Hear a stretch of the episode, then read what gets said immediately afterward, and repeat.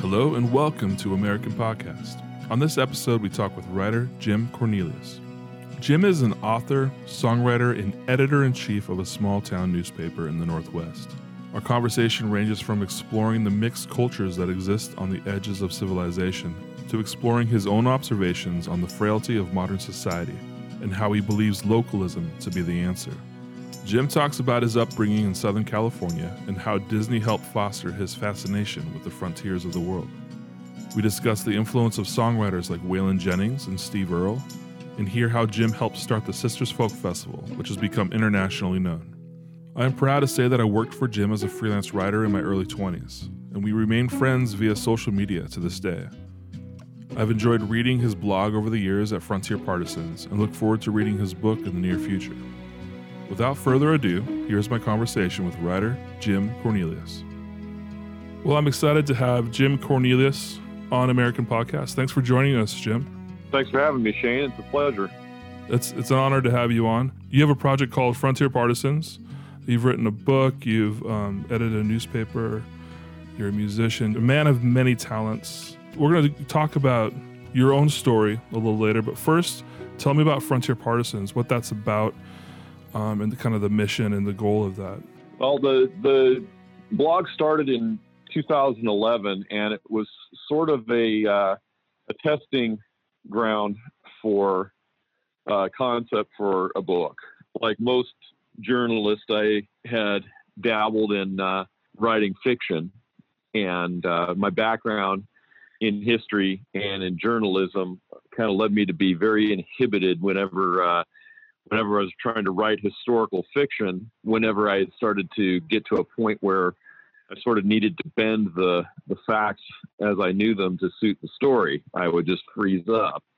And uh, there was a very distinct moment. I was out hiking in the woods here in, in Sisters, and it occurred to me that uh, the reason that I was running into problems is that probably I shouldn't be trying to write fiction, that I should be writing nonfiction. And uh, there was a book that I, I read probably when I was 13, 14 years old called Give Your Heart to the Hawks by a guy named Winfred Blevins. And it was a, uh, a nonfiction survey of the history of the mountain men, but it was told in a in a very vivid kind of rip roaring style. And I thought, you know, why don't you do that, except expanded beyond just you know one particular period and one particular geographical location and and that was the concept and i thought well you know i'll start off with a blog and see you know how i like writing this way and see if if there's an audience for it, and turns out that there was. And I've been doing it, uh, gosh, it'll be nine years, which is hard to believe. But uh, but that that's the origin story of, of Frontier Partisans. I've always been interested in frontier history since I was just a little kid. Tell us about how that spark happened as a kid, interested in the frontier. Oh well, I grew up in in the the frontier country of of suburban Los Angeles, California. And I say that kind of jokingly, but but actually I kind of did, um, because uh, my parents had a cabin in in Wrightwood, California, which is in the Angeles National Forest. So, you know, I did spend a lot of time in the woods as a kid, even though I grew up in the in the concrete. Um, and heck, Los Angeles was a, a, frontier town, you know, after all. But uh, I don't know, you know, I was just one of those kids that I think the first time that I saw Walt Disney's Davy Crockett and the Daniel Boone TV series when I was a little kid, I was a goner. And that's a very common story amongst a certain generation of, of people. I'm probably at the young end of the generation that got captivated that way. But that was kind of like the Star Wars of, of a whole era. And and it just tripped a lot of triggers and it tripped mine for sure. I uh, spent as much time as I could running around in the woods, which I still do to this day. Uh, it sparked a real interest in um, in firearms, particularly historical firearms, and uh, and history. I just I wanted to know what really happened.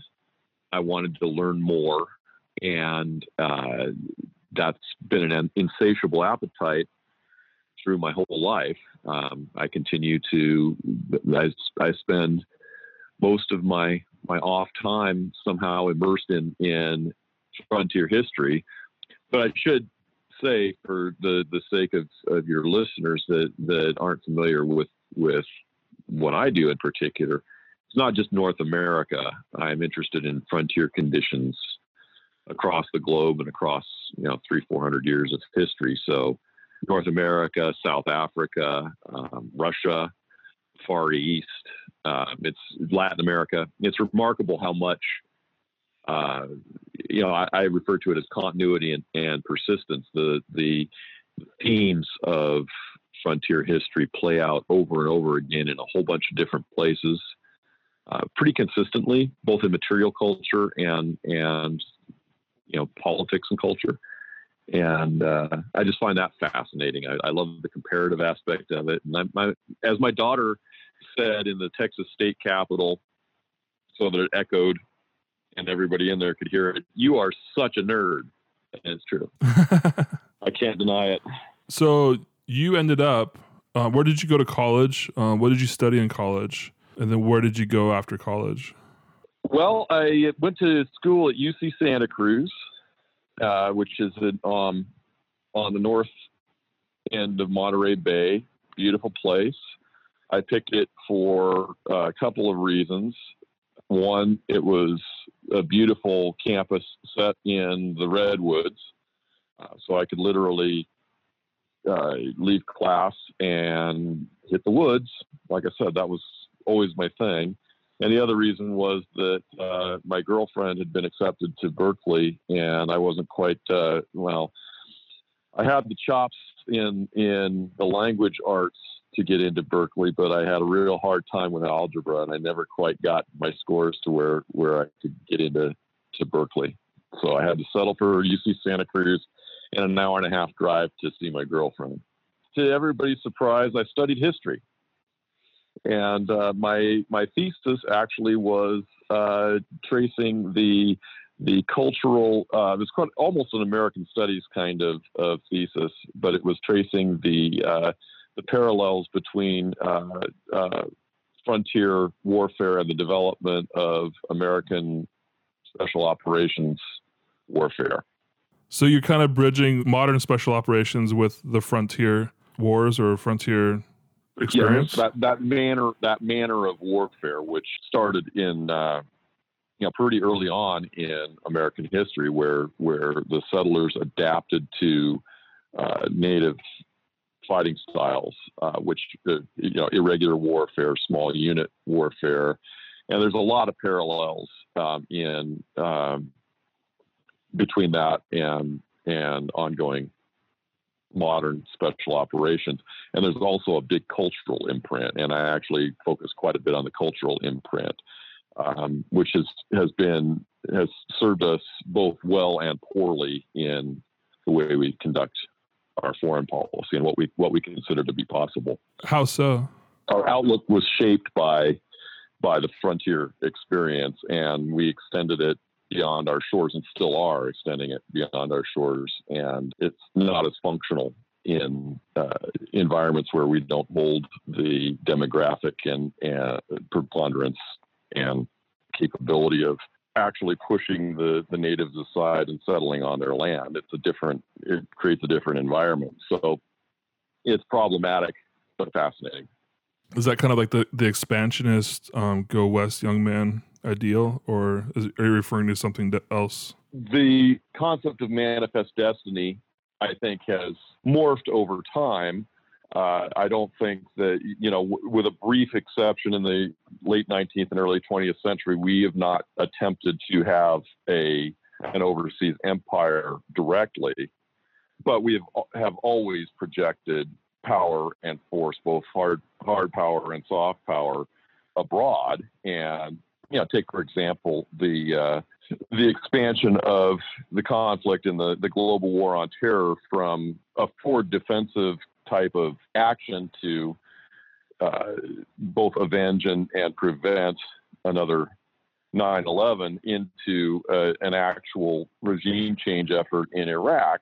The the man, the manifest the manifestation of manifest destiny there was that we were going to to liberate this country and give them the blessings of American style liberty.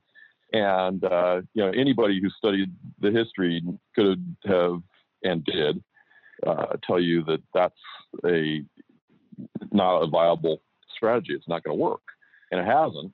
Um, but I think that we're we're still culturally believe in it because it did in the continental United States because we had a massive demographic advantage and we were actually going to take, you know, if, if we had decided that we were going to take Iraq and, and push the natives aside and settle it, we could have done it. It would have been a massive bloodbath, but we could have done it. But you can't, you can't do the kind of frontier warfare in an environment like that forever and ever where you're outnumbered and you don't belong there.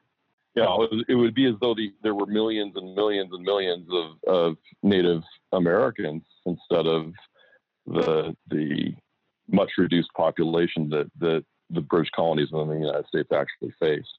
But see, we're going off into the weeds because I'm a nerd. well, since we're there, let's talk about it. Let's talk about um, the Native American experience in America, um, in your estimation, um, and kind of talk about that. Since we're kind of talking about that right now, let's give us some context and um, what is your research and and you know in the context of frontier partisans, and maybe give me your your take on that. You know, my initial interest in frontier history was I had a very romantic conception of the the white American frontiersman going forth into the wilderness. And uh, yeah, I make no apologies for that, but um, the scope of my interest has grown. And uh, what I've become most interested in is actually what I call the, the marginal men.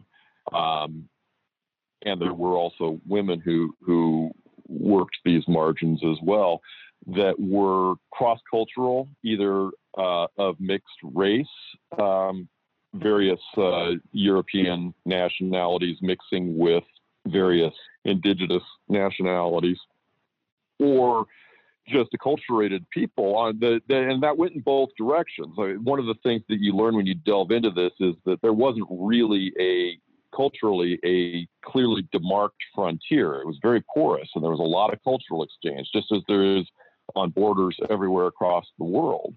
And some of it was economic exchange, some of it was cultural exchange, and some of it was interethnic. And it was very robust for a long period of time, this sort of, of blending of cultures. And it went in both directions.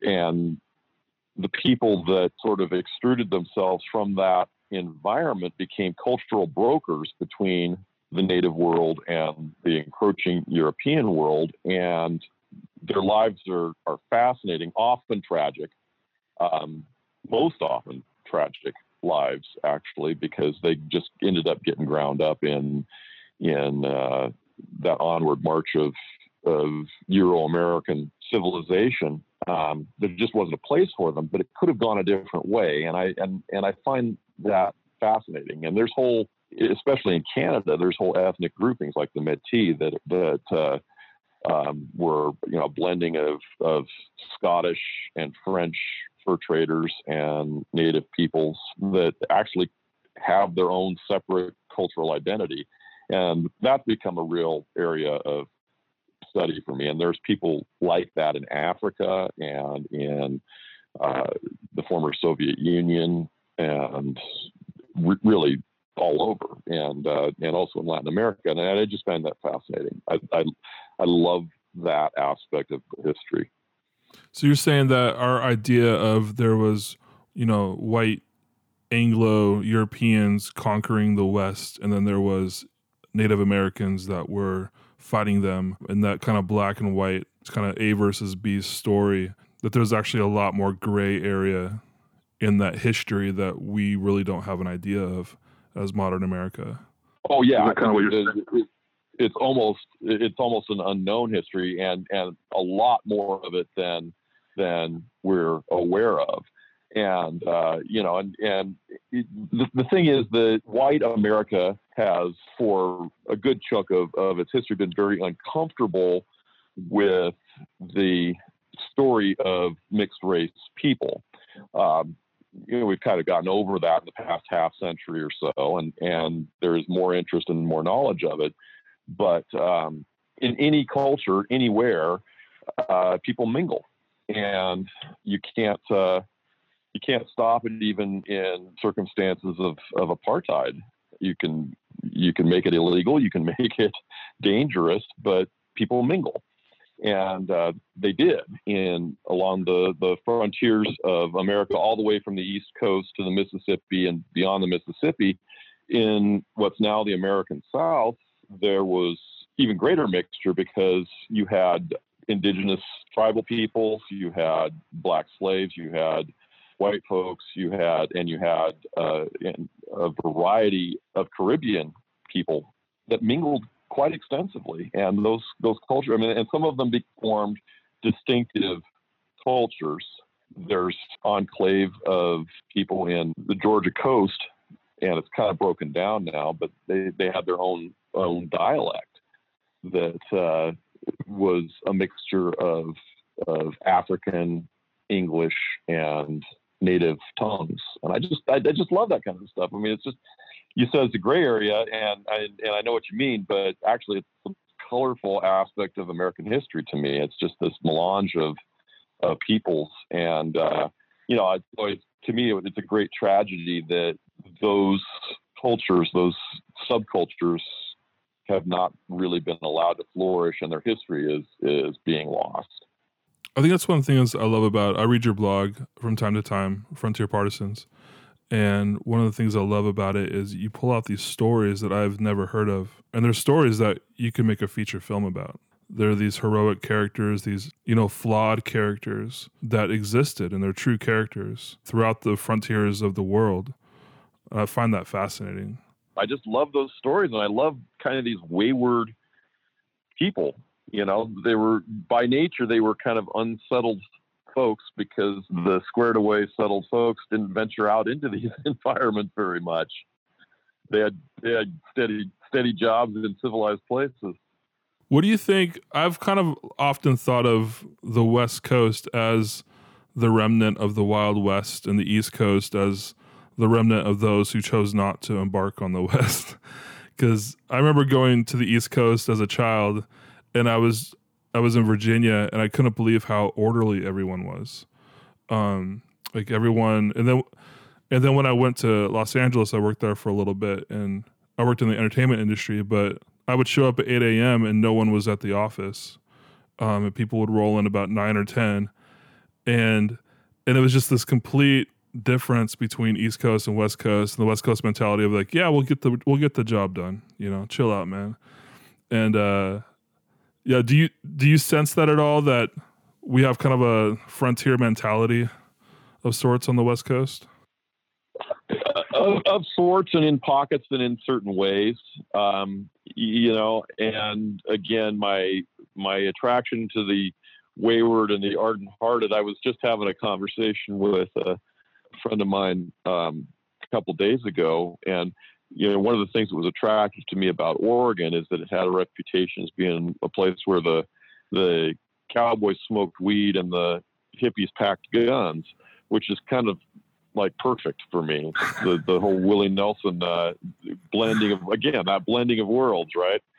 And uh, you know, I'm not sure that we're, we still got that. Um, there's so much polarization now, and and people. Uh, planting flags of, of identity that uh, that sort of orient themselves around politics. I think that that's really unfortunate, and you lose that almost lose the ability to have that cultural blending. To me, that was the aspect of the West Coast that was really Wild West, and um, and California had it too, um, very much so. Um, I think it gets it, it the identity politics thing that I just identified uh, makes it difficult, and also it kind of gets gentrified out. You need you need to have people who are are are doing dirty jobs for a living um, to have that kind of culture. Yeah, what is? I, for some reason, I thought of the Eagles album when you were talking Desperado? about that. Yeah, Desperado. Is that kind of the era that you came from? Uh, well, you know, I, I'm I'm not confined much to a particular era. I'm I'm pretty interested in in uh, 18th century through mid 20th century, um, and then Okay. of course you know contemporary manifestations. But yeah, you know, I wrote a piece not too long ago. I don't know if you read it or not, but a, a defense of, of Desperado because a lot of my Americana music uh, aficionado friends kind of like are snobby about the Eagles because I think they were too popular for them or something. But that was a great album. Great album. Have you seen the Netflix documentary on them? I did. Yeah, Marilyn and I watched that, and it was fascinating. sort of disturbing too. I mean, I always thought that Glenn. I, I thought that Don Henley was kind of kind of the asshole of the Eagles, and now I'm not sure if it wasn't Glenn Frey. The dangers of ambition, I guess, right? But it was a great Yeah. film. Yeah, I I had a newfound. I loved the Eagles growing up, um, and then watching that, I just had a newfound respect for them, like what they accomplished as a band, and it's incredible. Um, and then yeah, their songwriting. yeah, the songwriting was was amazing. I mean, you know, and and as a songwriter, I could really appreciate some of the stories. You know, and then um, you know, Frey saying that he learned learned discipline by living upstairs from Jackson Browne and just hearing him work all the time.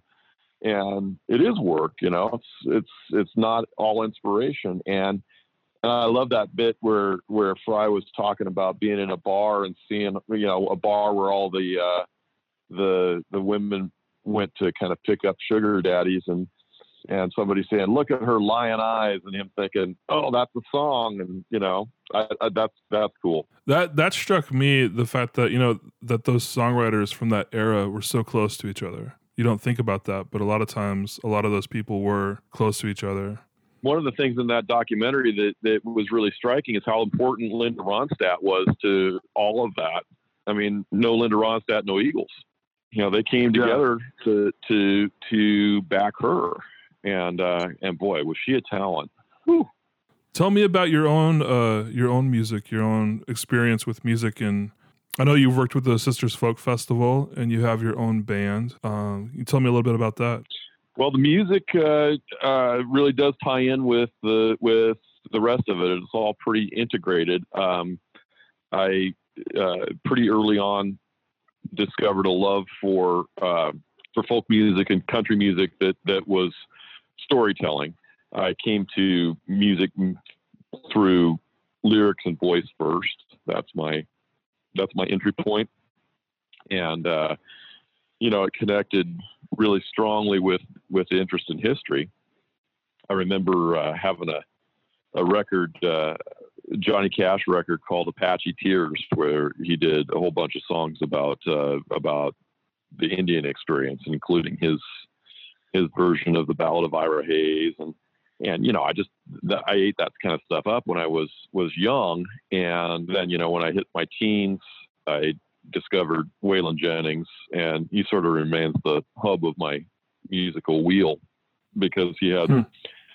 he had such a, uh, a broad, you know, if you, if you just know his hit songs, you don't really know um, the full picture of, of him as a musician. Uh, and he he loved songwriting and songwriters, and and I discovered all kinds of songwriters because Waylon Jennings recorded their songs, and uh, but I you know I, I dug that outlaw mystique and and the Eagles thing, the Desperado album fit right in there with that. I just yeah that that that to me was was super cool. The the whole hat and boots and guitar slinger thing was uh, and and I'm still infatuated with it. What can I say?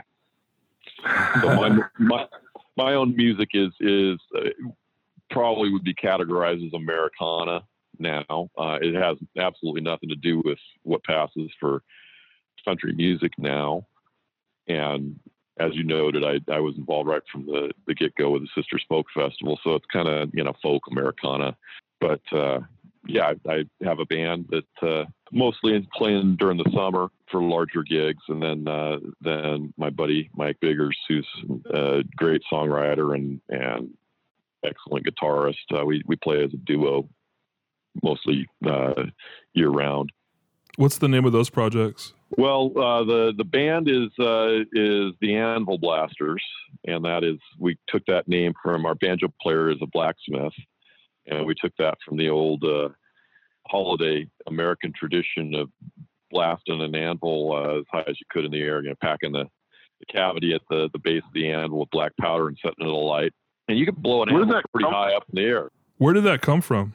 Uh, well, you know, people were doing it through, you know, uh, probably as soon as they invented gunpowder, somebody had, had the bright idea of blowing an anvil up into the air, um, you know, and alcohol was often involved. But you could go to YouTube and, and Google blasting the anvil or blowing the anvil, as they called it, and there's tons of tons of videos of people shooting anvils up in the air. Also, shooting the anvil is another term for it. So anyway, I saw a picture of this in in uh, in Jeff Wester's office at his forge here in Sisters, and we said, "Oh, that that'd be a great band name." So that's that's the band name.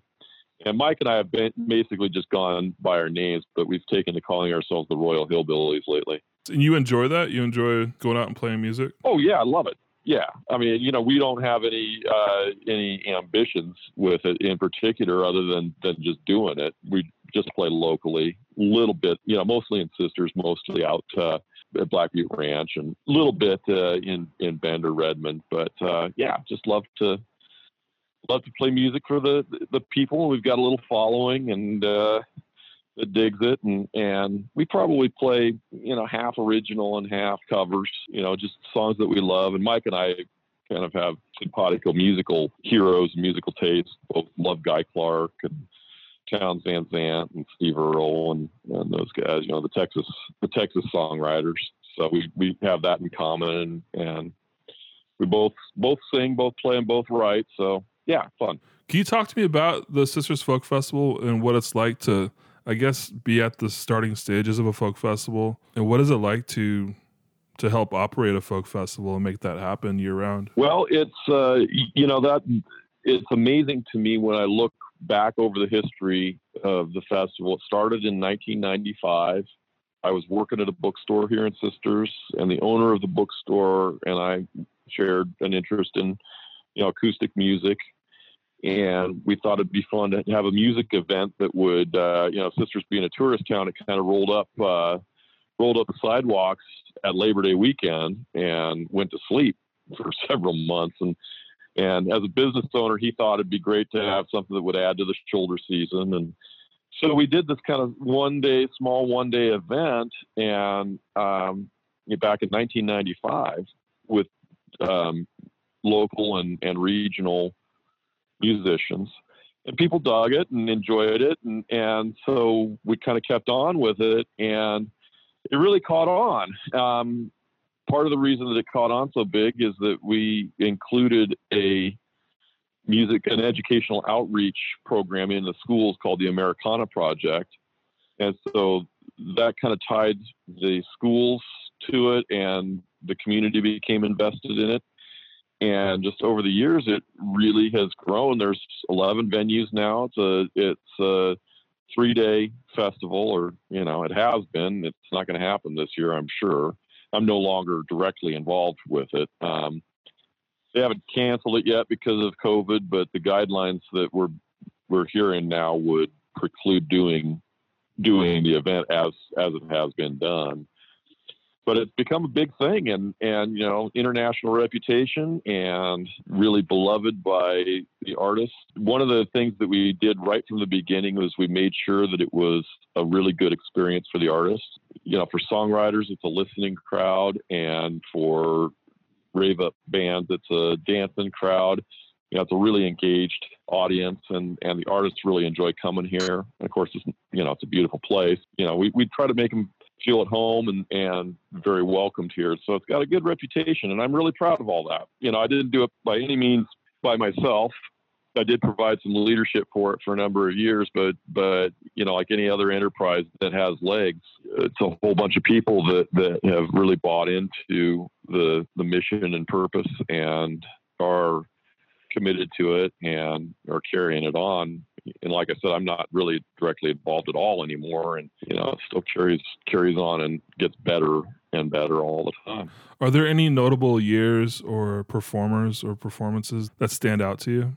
for my own personal experience of the festival, we've had uh, a few heroes here. Um, the second year, we had Guy Clark and Ian Tyson as headliners, and and uh, you know, I, I I drank back then, and and uh, and so I stayed up all night uh, in a hotel room drinking and playing music with Guy Clark, which um, you know that that was uh, that was quite an experience for me. I mean, you know, he was a he's he was a hero uh, to me at the time, and and so getting to do that was was great. Um, having Dave Alvin here, Tom Russell, um, and being able to you know spend some time interacting with these artists whose music means a great deal to me. Just last year, uh, we had a Canadian band called La Vente Nord, um, which is probably really shitty French Canadian. Sorry but uh, their sort of lead instruments are hurdy gurdy, uh, which I love, and they the, almost all of their music is is in in French. They are from Quebec, and they just absolutely blew the doors off, and I love that, you know, because it's you know here's this this crowd of people that they're all you know it's all an anglophone crowd, and and uh, you know they didn't need they didn't need to understand the lyrics for it to come across. And these guys are just, they were just fantastic. So that was a highlight. Um, gosh, there's a whole bunch of them. I love Celtic music and, and we've had a, a few Celtic bands that, that Solas has performed here a couple of times. And, and I love that band. They're an Irish band. And those were just really powerful performances They could go from really poignant just carry your heart out stuff to uh, you know absolutely throwing down thousand people dancing on their chairs stuff and that's the kind of and and seeing people having that kind of experience is really the point for all of us who are involved in this. I mean, you know, you just feel so gratified that you were part of something that brought so much joy to so many people. That's awesome. I can attest to it. I've been to the festival a number of times. Long time ago. It's been a while. But uh, yeah, I actually get back. Re- Not this year, obviously, but you got to get back. Yeah, you're still playing, aren't you? Yeah, I've never played at the festival, but yeah, I'm I'm I'm actually getting back into it. I'm actually getting back into playing. I'm doing a thing on Facebook where I am uh, I'm relearning my songs on Facebook Live, and I'm inviting people to be a part of the process. I, I know what you mean by that too. and what it what it comes down to is I don't have time to um well I can't tour, I can't play gigs, and I don't have time to even rehearse really because I'm so busy with other things. But I have the heart to do it, and people are asking me to do it. So I just decided I'm gonna if I have time, I'm just gonna hit go live on Facebook or Instagram and just play for about a half hour and literally the last three times I've done it, I've pulled out song sheets and I and I say to the camera, I'm like, this is the first time I played the song in three years, um, and it's it's amazing. And the the uh, the crazy thing is, I remember the songs. My voice remembers the the melody, and it feels effortless, like better than it did at one time. And it's kind of this thing where you like walk away from it, come back to it. I'm just having fun with it. Yeah, that's really important. I mean, music is first and foremost just that. It should be fun. It should be solace in in in troubled times and all of that stuff, and it should be shared. So yeah. I, think that's, that's, I think that's great.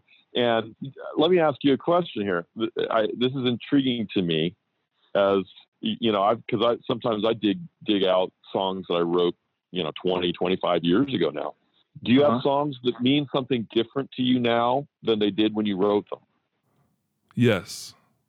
Yes sometimes it happens half. I mean, that's that's always been that way actually. Um, and sometimes I'll be playing a song and I'll see a face, and then it just a whole different meaning comes to me. Or I'll be halfway through a song and then something hits me about the lyric, and I'm like, I might start crying because it hits me. It hits me in a different way. Um, yeah, so that does happen, and yeah, definitely. Is, is that happening for you? Oh, sure, yeah, and it's and and it's a, a wonderful but kind of unsettling experience because you know it kind of forces you to realize that that you're a different person than the person who wrote the song.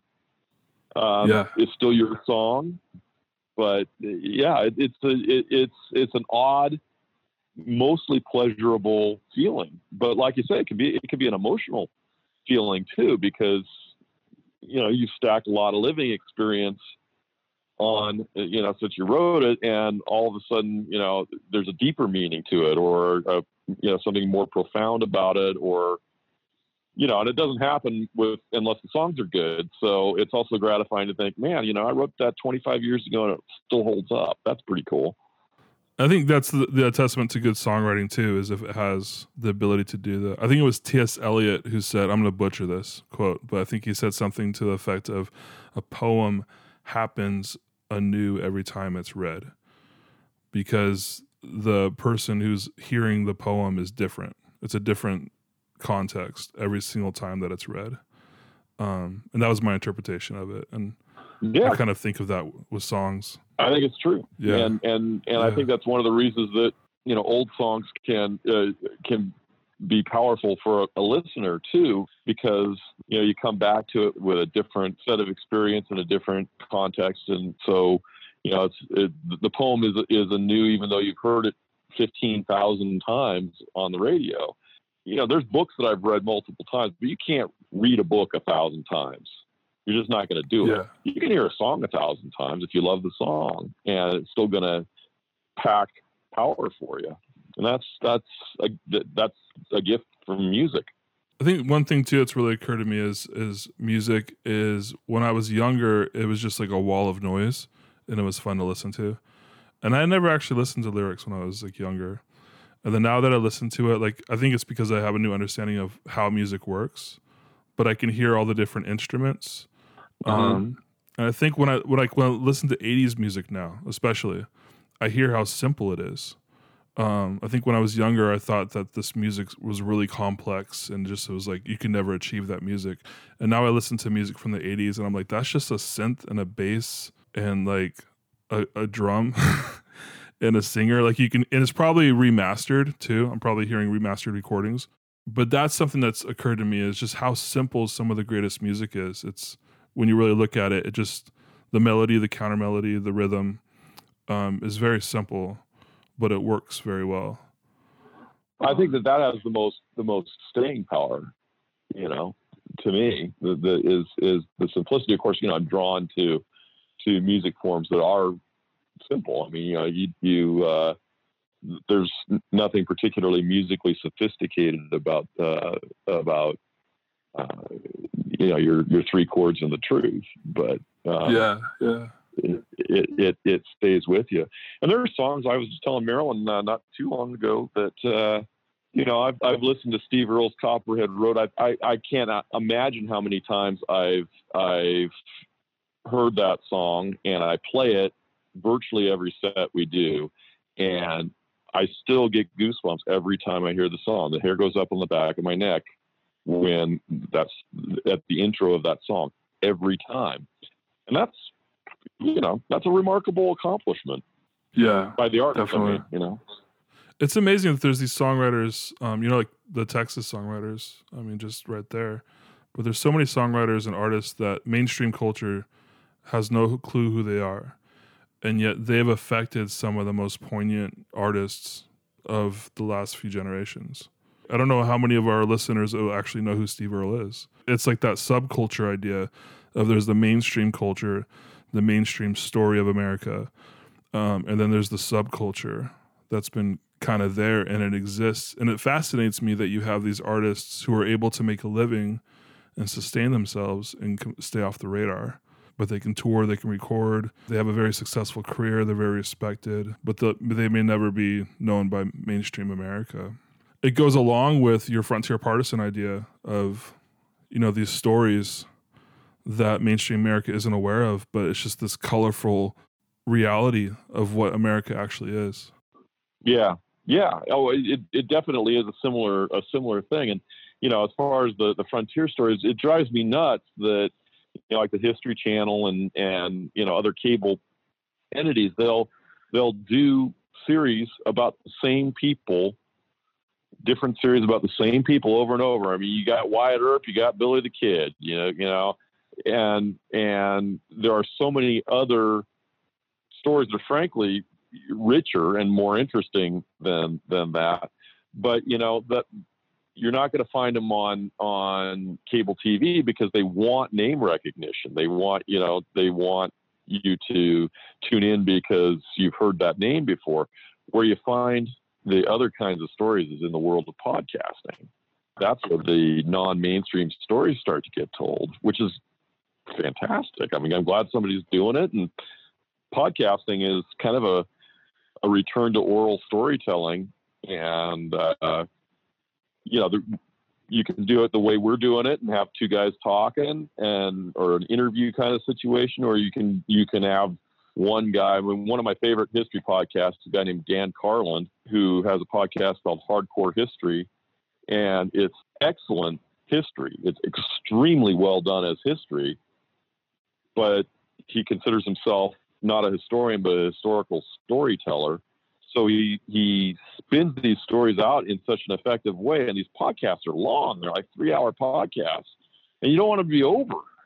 And he's digging into you know we when you've got that kind of time in that kind of format, you can dig into all kinds of interesting characters and side stories, and you don't have to worry about you know whether people know who who it is the people that you're talking about are going in and I think you know that's one of the the advantages of the digital revolution. You know, music wise, yeah, there's no musical consensus anymore, and everything's a niche.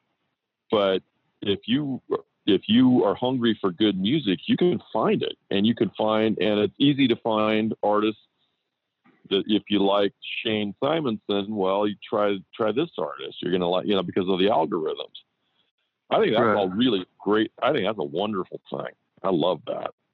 It's fascinating, you know, how it came because my my generation kind of came up like when I was in college, MP3s was a thing, and you're downloading like hundreds of songs onto your computer. It was like this outlaw thing. Oh yeah, Napster and all that. Yeah, right.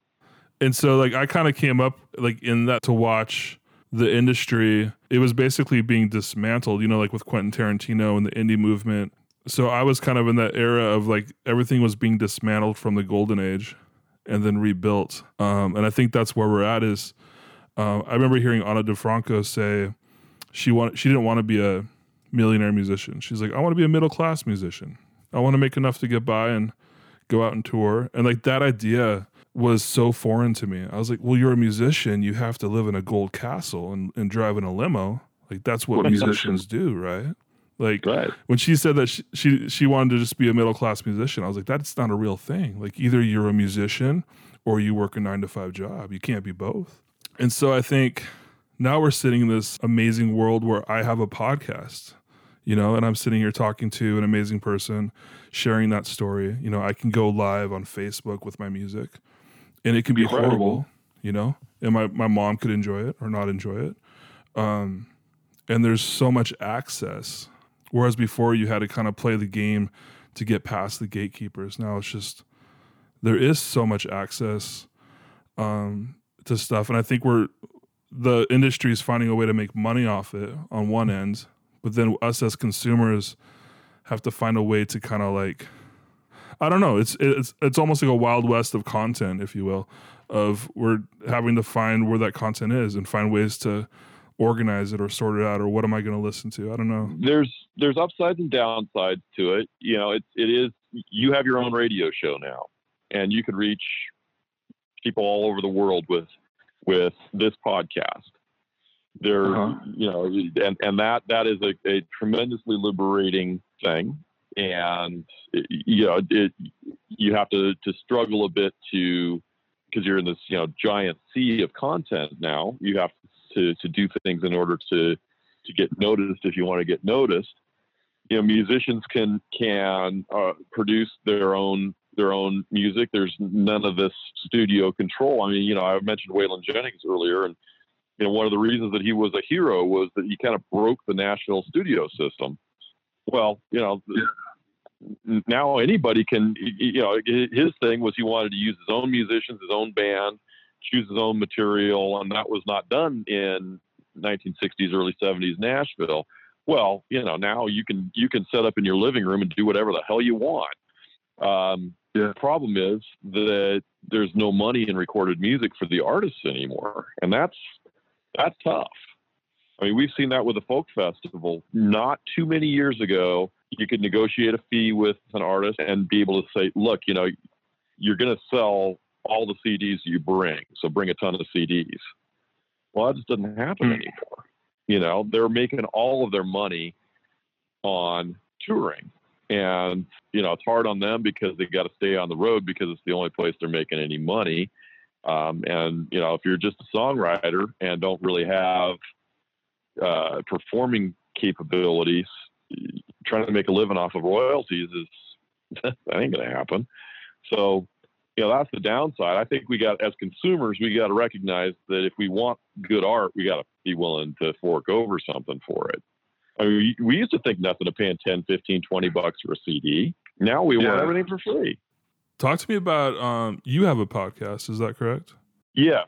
Yeah, Or- we haven't actually produced one for uh, a couple of months because we're moving our studio and then this COVID thing happened. But yeah, my friend uh, and co uh, co conspirator Craig Rollman and I have a podcast, the Running Iron Report podcast, available on Podbean, and uh, that's part of a of a broader project that that is built around another another blog that's kind of thematically related to the Frontier Partisans thing, but it's a little bit of a different take. We're kind of trying to figure out how to to walk in in the world now that the uh, the empire is is uh, unraveling, and it, we were seeing the signs of this four or five years ago, and now you know now we're seeing now we're seeing it really happen.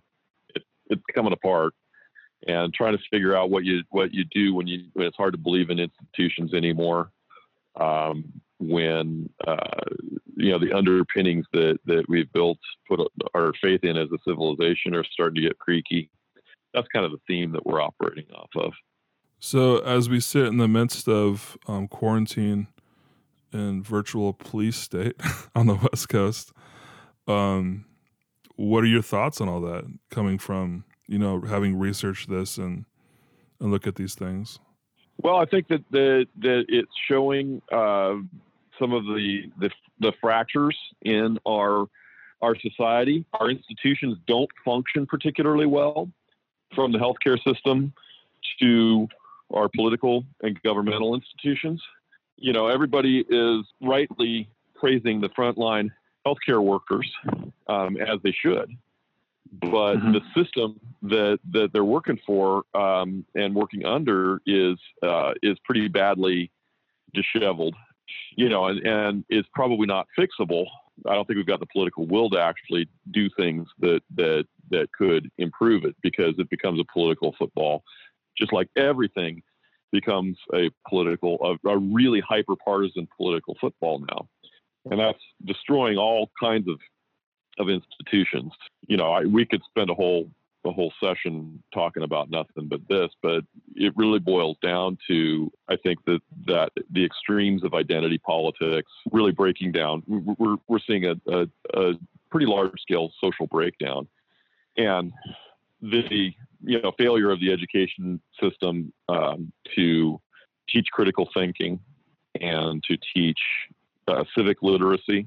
I mean, you know, we we've got we're, we're seeing here some interesting things because it, it, it, it seems to me and to a lot of people i'm sure that it's entirely possible to recognize that this covid virus is a real thing and a real problem and you know a, a highly contagious moderately dangerous virus that has no immunity and no cure and no vaccine for. It's going to cause problems. And also that shutting down the society and the economy for who knows an indefinite period of time apparently um, is toxic and dangerous in and of itself. And like you say danger you know dangerous to, to constitutional liberties. Because once people with an authoritarian bent get a taste of it they start looking around you know for like a hammer looking for other nails to pound. And it's possible to be concerned about all of these things and not choose to either believe that the disease is a hoax or that it's worth any price to try to make us completely safe from a virus that's not going to go away. I mean, neither one of those positions is a tenable position in, in my estimation. We got to have some reasonable way of mitigating the impacts of the public health impacts of the disease and living with it probably for an extended period of time and maybe forever if there's no no uh, vaccine available and you got to have some kind of, of uh, social cohesion to be able to do that i don't think we have it that's kind of that's what i've noticed is almost a perfect storm it was of as we're going into a, an election year you know, maybe one of the most divisive election years in history for America. I mean, there's been plenty of those, but this one's up there. We're going into that, and then this happens. um, and exactly what you're saying, we, we seem fractured as a nation. Um, and then when we hit, we face something like this, like how do we come together to to face it? And it seems like the the solutions that are presented to us are dividing us, which is interesting. I think back to World War II in Chamberlain, and I don't know if I'm completely off base here, but I think of England.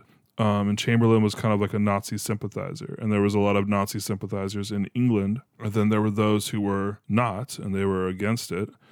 And you had like before England entered the war, there was this very much a, you know, a back and forth polarity in England but then once they were at war with Germany, then they were solidified and they had a common enemy to be against.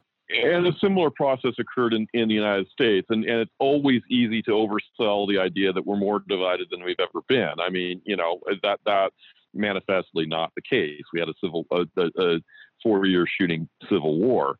Um, I will will say I, I think it's it's inaccurate to say that Chamberlain was a Nazi sympathizer there were Nazi sympathizers in in England, uh, uh, especially in the upper classes, a fair number of them.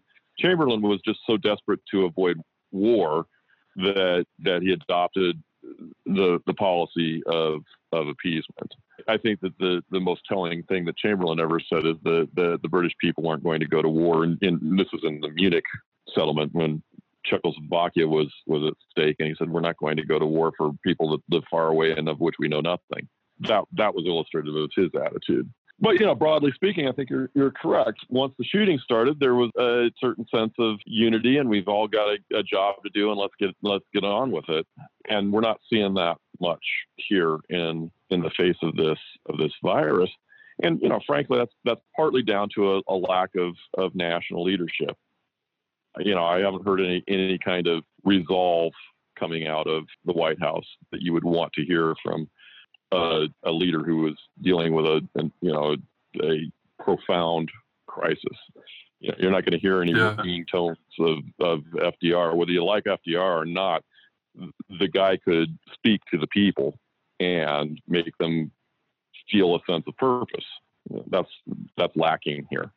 From the Running Iron report, perspective, what do you guys see as the next step or the next stage in something like this? Do you have any thoughts on that?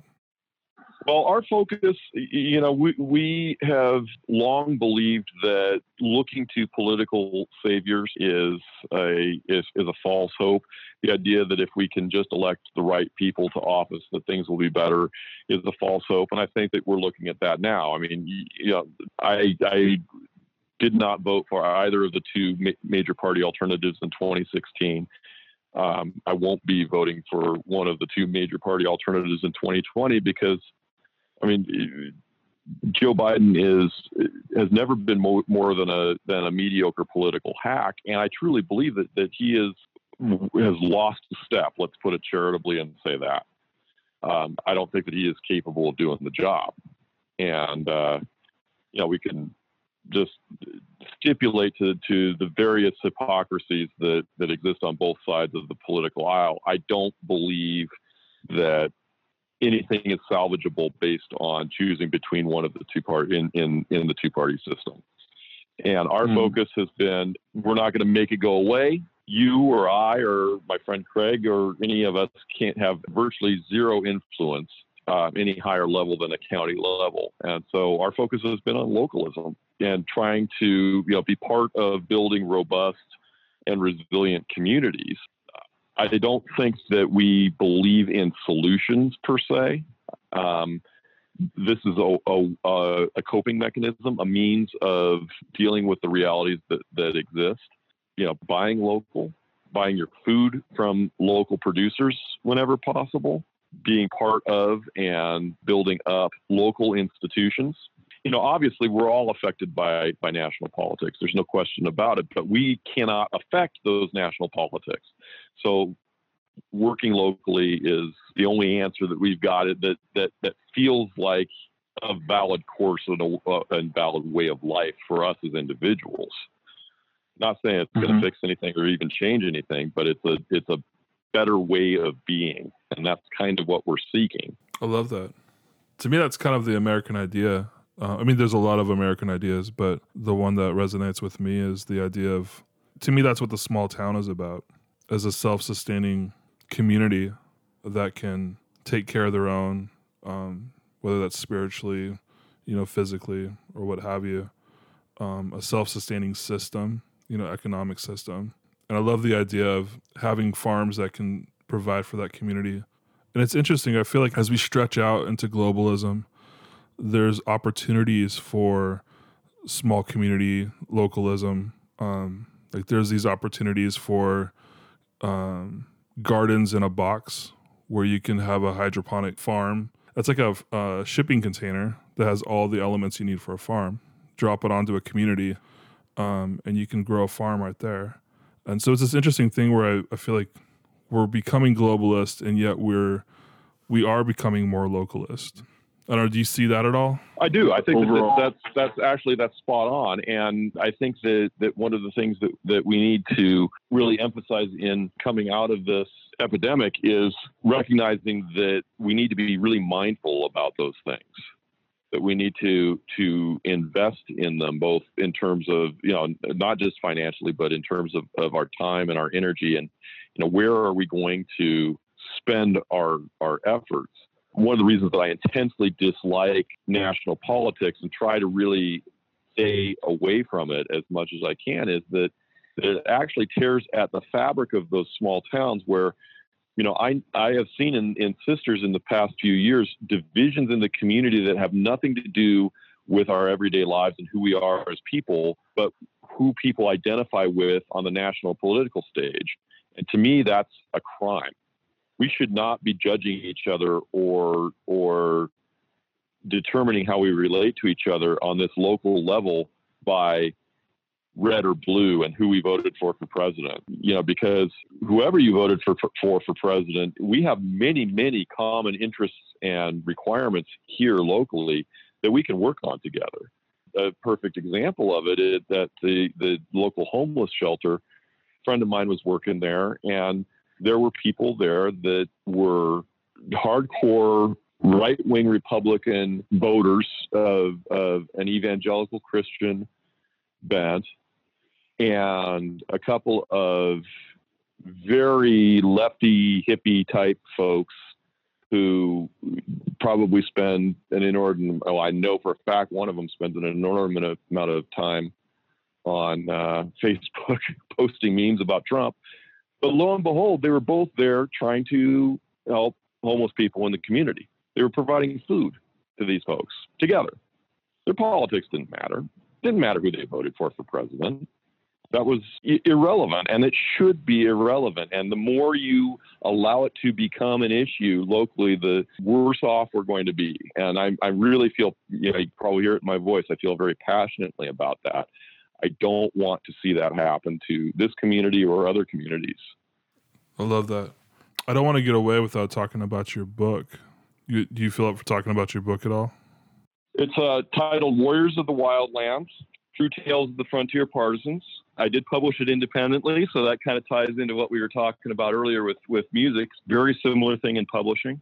I made a conscious decision that I would make it available exclusively either through me directly or through Paulina Springs Books in Sisters. You can order, you know, people can order that online from Paulina Springs Books in Sisters and just as readily as they can from Amazon. And Paulina Springs gets a heck of a lot more out of it than Amazon, and they need it more, especially right now. So that was that's my kind of effort at at uh, walking the walk in terms of localism. And the book is a series of 12 biographies of frontier partisans from North America, South Africa, Latin America, and Canada. Uh, well, North America, Canada, as well as the United States. And, uh, you know, I just did my best to tell true stories, accurate stories about people that most folks have never heard of in as vivid and engaging a style as I possibly could. And I'm almost sold out. so I guess it went okay. It's been, uh, you know, I'm, I'm kind of working on the next concept. And, you know, I was just, it, it was always an ambition of mine to, to do this, to do something like this. And it was most gratifying to get that done. Uh, talk to me about being the editor of a small town newspaper, the the Sisters Nugget. Um, how long have you been there, um, and what is it like to have that role of the editor of the only paper in a small town? I started freelancing for the Nugget in February of '94, so I've been there for 26 years now, and uh, I've been the editor for about 20 years, more than 20 years now. Um, three years ago, the, the paper was purchased from not the original owner, but the, the owner for 30, 35 years and is under new ownership of uh, father and son who own multiple small newspapers, mostly in the Northwest. And so since, since that ownership change, I've been the editor in chief, which means that I'm responsible not just for the editorial end, but the, the running of the business of the newspaper you know, I have to say that the the previous ownership, I was friends with the people and remain friends with the people that owned the Nugget. That was a wonderful experience. The current owners are uh, provide a great deal of support where appropriate and are completely hands off um, in terms of the day to day operations and the editorial end of things. And and so that relationship has been uh, really outstanding and and seamless. I mean, I, I don't think that anybody saw any changes in the Nugget that uh, that um, weren't good changes. Um, you know, a lot of times when papers get bought out, they just they get uh, rated basically for their assets and and they dwindle and and die. The owners, the current owners of the paper, are very committed to print journalism, and it shows. So that's that's good stuff. Um, you know, what's it like to be the editor of the paper? It's I, I am very gratified that I'm able to make my living with my pen. That's not an easy thing to accomplish in the world, and I'm happy to do it.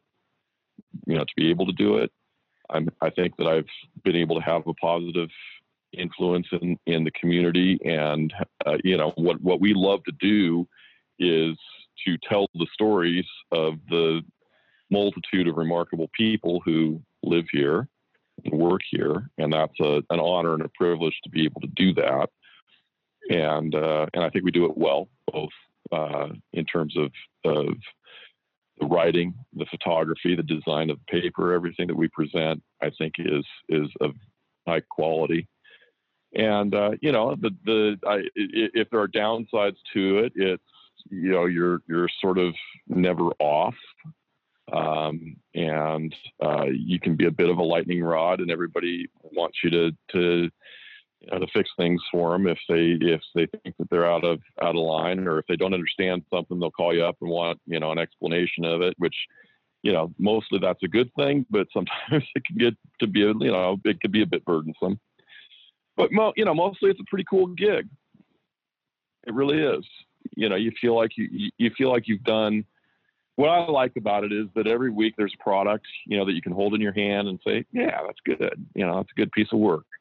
And, uh, and feel like it, it has value. And, you know, we're told often that people appreciate the work. So, you know, that's, you can't, you can't ask for more than that really.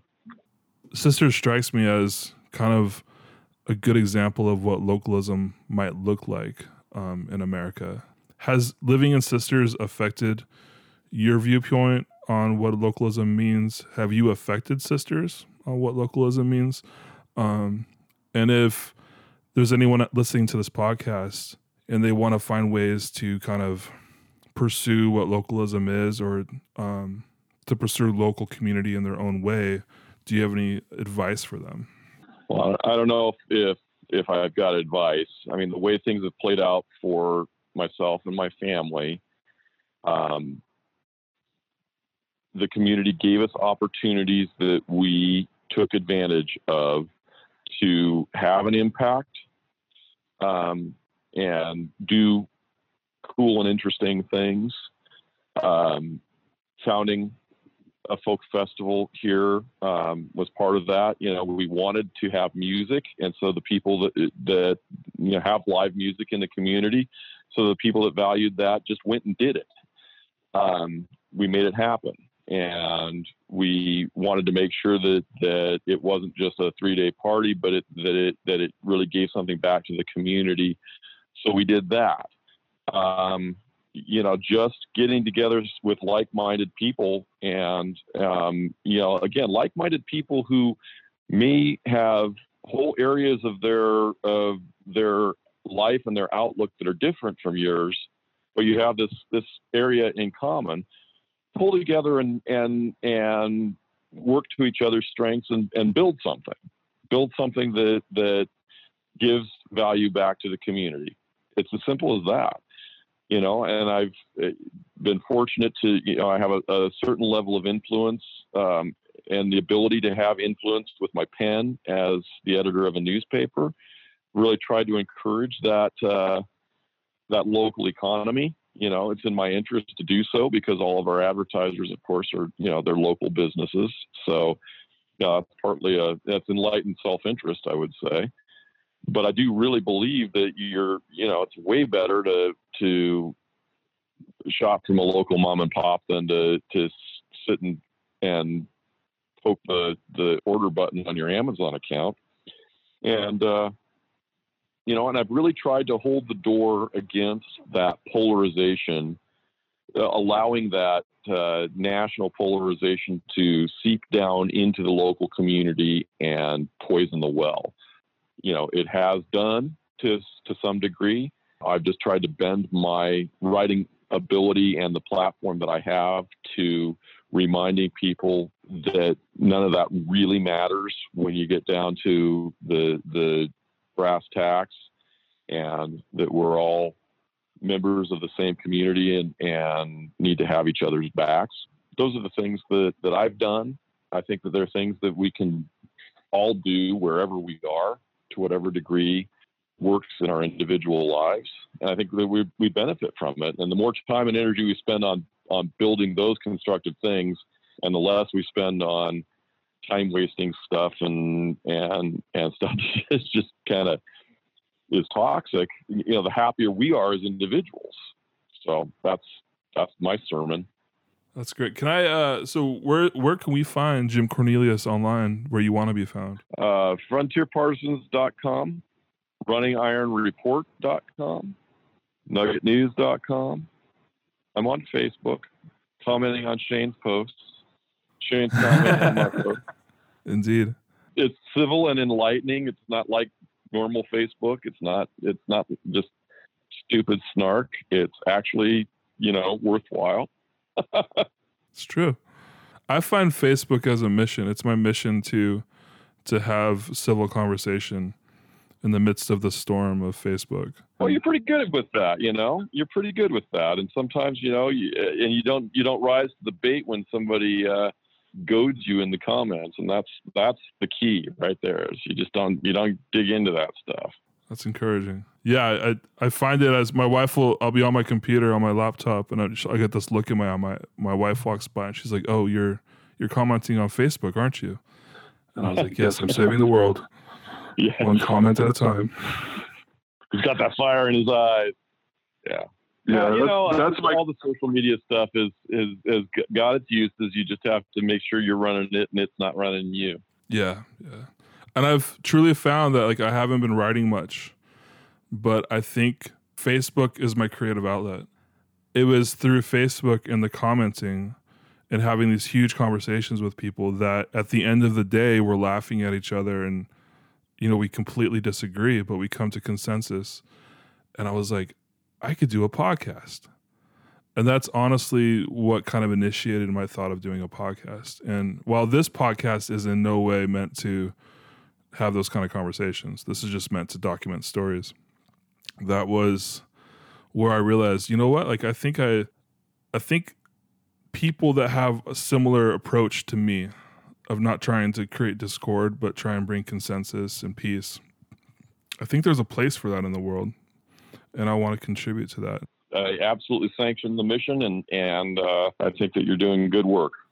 I encourage anyone out there that resonates with that to do that in your own small world of bringing consensus, kind of like what Jim was saying of, you know, find common projects that we can work towards to build our communities and not focus on the things that that tear us apart. As I get on my soapbox, which I'm trying not to do on this, but that's a nice soapbox, I think. That's a, that's a good soapbox. Absolutely, you should you should wrap her up on that. That's that's what we all need to be doing. Awesome. Well, thank you so much, Jim, for being a guest on American Podcast. I was honored to be asked, Shane, and, and I appreciate it. Thank you. Thank you for joining us on this episode of American Podcast. Once again, make sure to subscribe, leave a review, find us on social media, and share with all your friends. Also, I have just started a Patreon account at patreon.com forward slash Shane Simonson. Your support is greatly appreciated as I share these stories. Until next time, this is Shane Simonson signing off.